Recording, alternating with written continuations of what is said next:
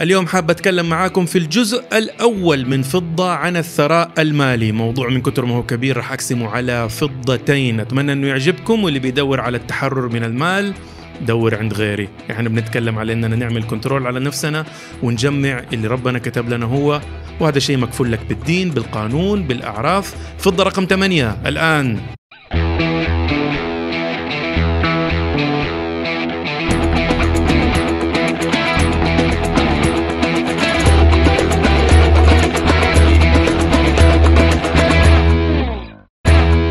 السلام عليكم. معاكم ياسر بكر وحالي هو أحسن مما أستحق وأتمنى أن حالكم هو أحسن بكثير حتى مما تتمنون. أهلا وسهلا بكم في فضة سواء كنتم تشاهدون أو تستمعون من أحسن بلدان الدنيا. المملكة العربية السعودية حفظها الله لنا وسخرنا دوما لخدمتها. أو إذا كنتم تشاهدون أو تستمعون من أي بلد من بلدان هذا العالم الجميل أهلا وسهلا بالجميع. حنتكلم في الفلوس. كنت مستني هذا اليوم من يوم ما بدأت فضة. حقيقة الأمر أصلا أنا كان عندي محتوى حول الثراء الشخصي والاستثمار وإنك كيف تجمع وكيف تتعامل مع الفلوس قبل فضة. بعدين جاء في بالي فضة. وقبل تصوير أو تسجيل أول فضة خفت. وقلت لو بدأت من البداية مع الناس أتكلم عن الفلوس والثراء الشخصي ما حيكونوا يبغوا نتكلم في أي شيء تاني. فقلت خليني أبدأ بالتنوع أتكلم في أكثر من موضوع أتكلم في أكثر من شيء وأأجل الكلام بقدر الإمكان عن الجوانب المالية. وصلت للثامنة ونفد صبري. فاليوم بنتكلم فلوس كاش ماني ماني وما بقول لكم أفكار ما هي ملموسة. حنتكلم أرقام حنتكلم استثمارات. ما راح أقول لك أبحث في داخلك هو الفلوس دي وسخ دنيا إيش تبغى بها لا حق مشروع. مكفول لك كإنسان مكفول لك بالدين مكفول لك بالقانون وبالوطن إنك لو تبغى تكون ثروة شخصية تقدر حقك. ما حد ليه عندك شيء. لكن الموضوع ده ما ينفع ندخل عليه مباشرة بدون ما نعدي على شوية تعريفات. لازم نمر قبل أن نخوض في مسألة الثراء الشخصي في شوية تعريفات علشان نكون واضحين. الثراء الشخصي جاي من ثروة. هل في رقم يحدد أنت ثري ولا لا؟ صراحة في قابل للنقاش طبعا لكن في دراسة أجريت على مجموعة من الأثرياء عملوا المعدل وطلع أنه في رقم. إذا الشخص كان عنده إجمالي الأصول 19 مليون ريال منها 4 مليون كاش هذا يصنف إنه ثري. لكن حقيقي الأوسع إننا نقول إنه أي شخص عايش حياة كريمة بيقدر فيها يسكن ملك يمتلك أشياءه يقدر يتزوج يقدر يخلف يقدر يعالج يقدر يدرس يقدر يزوج يقدر يستثمر. فهذا نقدر نقول إنه حصل على شكل من أشكال الثراء الشخصي. والمسألة نسبية. أنا لو جاني واحد عمره 19 سنة وقلت له كم ثروتك اللي أنت شكلتها مو اللي جاتك هدية قال أنا أخذت من أبويا 5000 ريال واستثمرتها في أسهم أو اشتغلت على الانستغرام أو صرت يوتيوبر وبجمع الفلوس صارت الآن الثروة حقتي خمسين ألف ريال. أقول له أنت ثري بالمقارنة بأقرانك وبالناس اللي موجودين حولك. الثراء الشخصي لفظ لفظة غريبة أتوقع. أغلبكم متعود على لفظتين تانية. لما تذكر الأموال والنقود تذكر لفظتين تانية أكتر واحدة فيهم اللي هي الغنى إنك تكون غني أكتر من إنك تكون ثري. ثري تحسها فصحى غني تحسها عامية. الغنى جاي من الاستغناء. يعني أنت صرت ثري لدرجة إنك تقدر تستغني. فتقدر تعتزل الرياضة تقدر تعتزل الشركة تقدر تعتزل ال business وتقدر تفضل على الفلوس اللي عندك عايش عليها. ومو ده اللي بنتكلم عنه لأنه الجزء الأول يكفي. أنت قررت تستغني وتعيش حياة بسيطة حياة كبيرة هذا يرجع لك. فبالتالي الغنى ما أقدر أتكلم فيه لأنه يرجع للأذواق الشخصية. الكلمة اللي أكثر بتنقال اللي تروج لها كعناوين كتب عناوين دورات مختصين اقتصاد كثير يعمروا ال social media يتكلموا عنها. فاينانشال فريدم الحرية المالية. كثير تجيكم إعلانات أكيد مو بس أنا. آه، ادخل معنا في استثمار البيتكوين وحقق دخلا إضافيا لكي تتحرر من قيود المال. حقق دخل إضافي. والحرية المالية عمري ما بلعتها. كيف تتحرر من المال؟ يعني أنا أشوف عشان أصدق. أؤمن عشان أصدق. أنا ماني شايف ناس متحررة من المال. هذا مو كلامي أنا بس. يعني الرسول صلى الله عليه وسلم قال لو كان لابن آدم واديان من مال لابتغى ثالثا. تخيل عندك بين جبلين وادي اثنين أودية فيها فلوس تبغى الثالث. المثل يقول ما يملي عين البني آدم إلا التراب. يعني إيش ما شفت إيش ما جاك تبغى أكثر تبغى أكثر تبغى أكثر ما يملي عينك إلا لما تندفن ويكبوا على عينك آه، تراب. ففكرة أن تتحرر من المال شوية صعبة. هذا زي كأنك تبغى تتحرر من شيء فطري. فبدل ما نسعى للحرية المالية وبدل ما تقتنع فورا باللي أنا أبغى أعرضه عليك وأعرضه عليك وهو الثراء الشخصي خلينا نحاول نتقابل في النص. قبل أربع سنوات لأسباب مجهولة وقعت في غرام كرة القدم الأمريكية American football وهذا مبرر الشكل اللي تشوفوه هنا. القلب ما يهوى عاد. أنا قدني عندي لعنة كرة القدم العادية كورة وال NBA المفروض أخفف منهم فزودت المشكلة وزودت ال American football لكن أخذت مكانهم. وباستثناء مباراة اتحاد وهلال اتحاد واهلي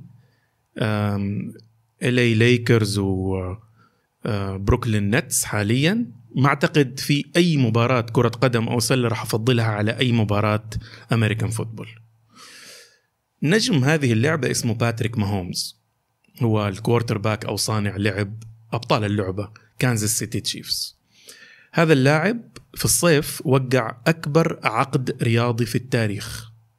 ما حد عمره لا في السلة ولا في الكورة ولا في البيسبول ولا في ال American football.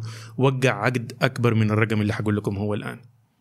وقع عقد ب 500 اللي, اللي واقف يجلس يا جماعة. ب 500 مليون دولار. 500 مليون دولار. وهذا حد أدنى.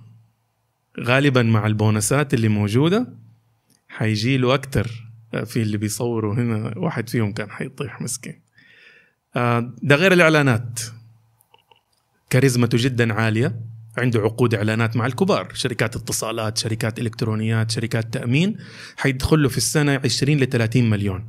يعني كده وأنت طيب حيقفل بعد 10 سنين. هو دحين ولد عمره 25 24 حيقفل بعد 10 سنين 800 مليون دولار. عمل مؤتمر صحفي كبير لما نوقع. وقال في المؤتمر كثير منكم بيتساءل ليش يا باتريك وافقت على عقد عشر سنين؟ ليه ما أخذت عقد خمس سنين؟ لأنه كل سنة رواتب ال NFL بتزيد. فبعد خمس سنين كنت تقدر توقع عقد خمس سنين تاني ب 50 مليون 60 مليون 70 مليون في السنة. كأنك حرمت نفسك من 100 200 مليون دولار إضافي. وإجابته هذا سبب القصة قال لكني واحد من أهدافي كان financial security. لأنه قال أبغى أأمن للمهومز فاميلي لي أنا ولأبويا وأمي وأخواني وصديقتي أو زوجتي أبغى أأمن المال لجيلين من عيلتي. يعني هذا الجيل اللي ذكرته وأولادهم وأحفادهم. إنه الفلوس ما تكون سبب تعثر في حياتهم. فيا أخي الكريم يا أختي الكريمة إذا ده اللي موفر دحين كم هذه تطلع لها 800 مليون دولار؟ 2 3 مليون بليون ريال؟ إذا ده سماها مو حرية مالية سماها financial security فمن باب أولى إحنا اللي يمكن أهدافنا تكون أكثر تواضعا إننا برضنا نلتقي في النص. ونتكلم على إنه الفلوس أنت ما راح تشبع منها. غالبا أنت اللي راح تحتاجه إنك تأمن أجزاء أساسية من حياتك بس حيفضل جوتك هذا الدافع كبير جدا إلى إنك تاخذ أكثر. شوفوا يا جماعة النفس مجبولة على حب المال. تحرر من المال هذا زي التحرر من حب النساء للرجال حب الرجال للنساء حب الأطفال حب الحياة حب الشهوات. ما تقدر تتحرر منه. ما تقدر تمنع هذه اللذة من حياتك. اللي انت مطلوب منك اللي انت مجبول عليه انك تكون مسيطر انك تكون under control وتحبون المال حبا جما. هذا في في في القرآن. فأنت حتفضل تحب الفلوس زي ما حتحب الحياة لأنها جزء من الحياة لكن أنت مهم إنك أنت تسيطر على نفسك في هذا الجانب. شيء ثاني نبغى نتكلم في تعريفه وهو الاستثمار. يا الله قد إيش هذا المفهوم؟ كثير ناس يخلطوا بينه وبين الادخار يخلطوا بينه وبين المقامرات الغير محسوبة ريال يصير ألف. فين هذا؟ ما في ما. أشياء غريبة تعاريف غريبة بتجي وبتشوه صورة الاستثمار. ففي شوية أشياء كده أحب أوضحها وجهة نظري. في حقيقة مرة نحو الاستثمار. بايخة. أكثر شيء يجيب فلوس. إيش هو أكثر شيء يجيب فلوس؟ للأسف أكثر شيء يجيب فلوس الفلوس. يعني لو في ثلاثة أحمد ومحمد ومحمود. أحمد عنده ذكاء خارق. زي ما بتحسب الذكاء هو عنده. يعني لو تقول لي ما يكفي ذكاء كتب لازم كمان يكون عنده ذكاء حياتي وذكاء اجتماعي عنده. عنده كل أنواع الذكاء اللي أنت تسمي بها الشخص ذكي. فأحمد عنده يعني فيض من الذكاء. محمد عنده فيض من الخبرات خبرات حياتية رهيبة. محمود عنده مليون ريال جمعها جمع مليون. كل واحد فيهم ضعيف في الباقي. فأحمد ذكاء ممتاز لكن خبرات ضعيفة فلوس ما في. ما يعرف يجمعها. الثاني اللي هو محمد عنده خبرات رهيبة لكن ذكاء على قده ومحدود الفكر والذكاء ومحدود في قدرته على جمع المال. الأخير محمود لا في ذكاء ولا في خبرات ماسك خط كده محدد في الحياة ما يعرف غيره وجابها صح وجاب منه مليون. وعملنا مسابقة بين الثلاثه مين أول واحد راح يجمع مليون. يعني المليون حق محمود ما راح نحسبه. حيستخدم مليونه وأحمد حيستخدم ذكائه. ومحمد راح يستخدم خبرته. مين تتوقع أول واحد حيوصل للمليون؟ أغلب الظن مو كلامي أرقام إنه اللي قيدوا عنده مليون أسهل بكثير يجيب مليون تاني زيه. واللي يكون عنده اثنين أسهل بكثير يجيب أربعة. واللي عنده أربعة زي الموية يجيب ثمانية. واللي عنده ثمانية يمكن في ستة شهور يوصلها ل 16 الفلوس تجيب فلوس. هذا مو معناته إنه أنت بس تشتغل في الفلوس. لأنه الحقيقة الثانية إنه الاستثمار ما ينمو نمو خطي. تعرفوا في الرياضيات اللي يقول لك النمو الخطي التحويش الادخار يمشي خطيا. يعني لو عندك عشرة لو عندك ألف ريال وكل شهر تحط فوقها ألف ريال صارت ألفين بعدين ألف ثلاثة أربعة خمسة ستة سبعة ثمانية تسعة عشرة. كل شهر تزود عليها ألين ما حتلاقي التوتل إجمالي خطي تراكمي. الاستثمار يشتغل بطريقة مختلفة. الجراف حقه الرسمة حقته يسموه exponential growth اللي هو النمو الأسي النمو التكعيبي. فهو ينمو بطيء في الأول بعدين تيجي لحظة ويطلع لفوق. كثير ناس يحكموا على الاستثمار من الفترة هذه. يكون قرب مسكين من الطلعة لكن يا الله أنا قاعد أحط فلوسي وكل سنة بس يجيني 800 ريال لو كنت سكت أوبر زيادة ولا كريم كان دخلتها. وانت قربت من الباب. هو في بعد أول كم سنة بعد أول كم شهر بعد أول كم فترة يكون عندك صعود استثنائي. ال combo القاتل في الاستثمار. تعرفوا خلطات العود اللي يحط لك شوية من ده وشوية من ده؟ يمكن في أشياء أغلى. يعني يمكن في عود أفخم. لكن الخلطة تناسبك أكثر تؤدي الغرض اللي أنت تبغاه. أحلى خلطة في الاستثمار هو أنك تحط capital equity تحط رأس مال عامل مع sweat equity جهد. ال combo هذا خطير خطير جدا. ولو أتقنته أنت فعلا تكون فهمت الاستثمار مظبوط. حديكم مثال. ابغاكم تتخيلوا واحد بدأ برأس مال working capital رأس مال خمسين ألف ريال. تمام؟ أخذ هذه الخمسين وقرر إنه كل شهر يضيف عليها ثلاثة ألاف ريال. فثلاثة ألاف بعدين زود ثلاثة تانية ثلاثة ثالثة بعد أول سنة كم صار التوتل عنده خمسين. كل شهر يزود ثلاثة ألاف هذه صارت ستة وثلاثين ستة وثلاثين ألف زائد خمسين ألف التوتل صار ستة وثمانين ألف. هذه الفلوس ما كان بيحطها في البنك. هذه الفلوس كان بيستثمرها. إيش بيسوي؟ ما أعرف. يمكن حوش آه، غنم. بسطة حلقة. ورشة. كافيه. بقالة. مطعم. متجر انستغرام. متجر إلكتروني. اللي هو. المهم إنه لقى له بزنس ربحه طبيعي. 20% يعني الفلوس بتجيب مردود 20% سنة 15 سنة 25 الافرج حقه 20% لو كان ربح صاحبنا هذا 20% آخر السنة. هو حط 86 ألف ريال. كم المبلغ راح يكون؟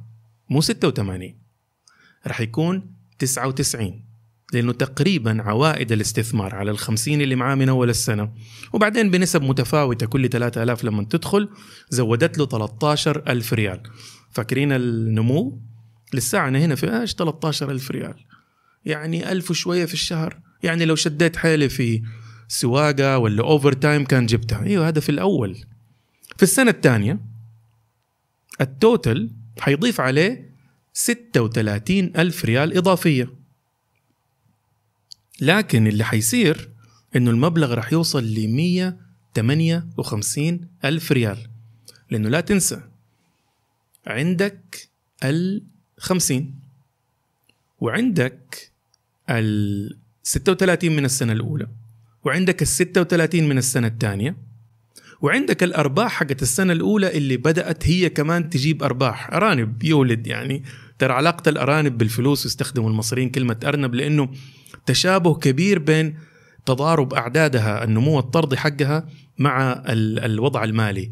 حتلاقي في السنة الثانية أنه المبلغ صار 158 الربح ما صار 13 زائد 13 26 صار 36 لو بعد 10 سنين بعد 10 سنين كل اللي بتعمله إنه أخذت ال 50 كل سنة بتزود 36 في 36 ضرب 10 360 ألف ريال.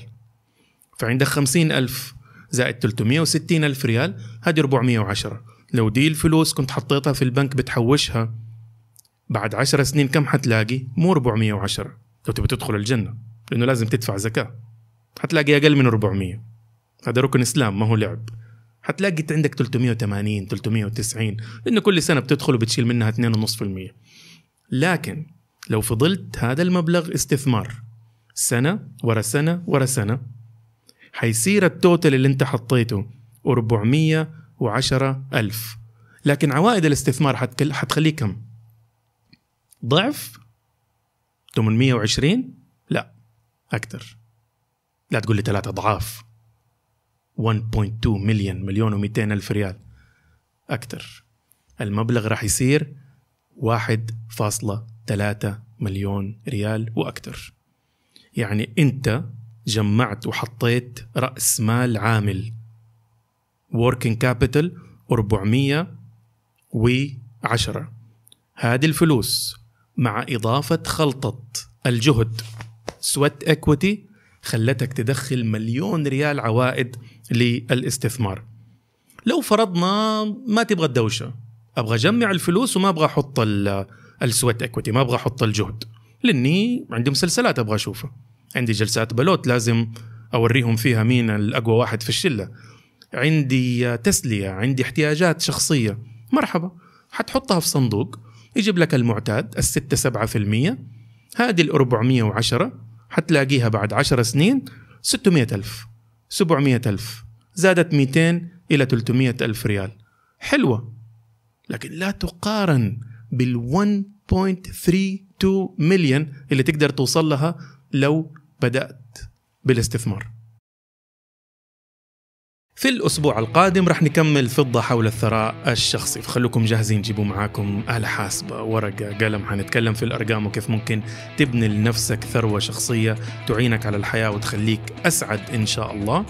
في نفس الوقت أتمنى للأشخاص اللي بيستمعوا إنهم ما يحرمونا من التقييم المحتوى ونشره بقدر الإمكان. تواصلوا معي على شبكات التواصل الاجتماعي اللي بيتفرجوا على اليوتيوب. سعيد بكم. يا ريت تعطونا like يا ريت تعطونا ملاحظاتكم تكتبوها في الكومنتات. subscription تفعيل جر- جرس التنبيهات. الله يسعدكم دنيا وآخرة. كان معاكم ياسر بكر ومع السلامة.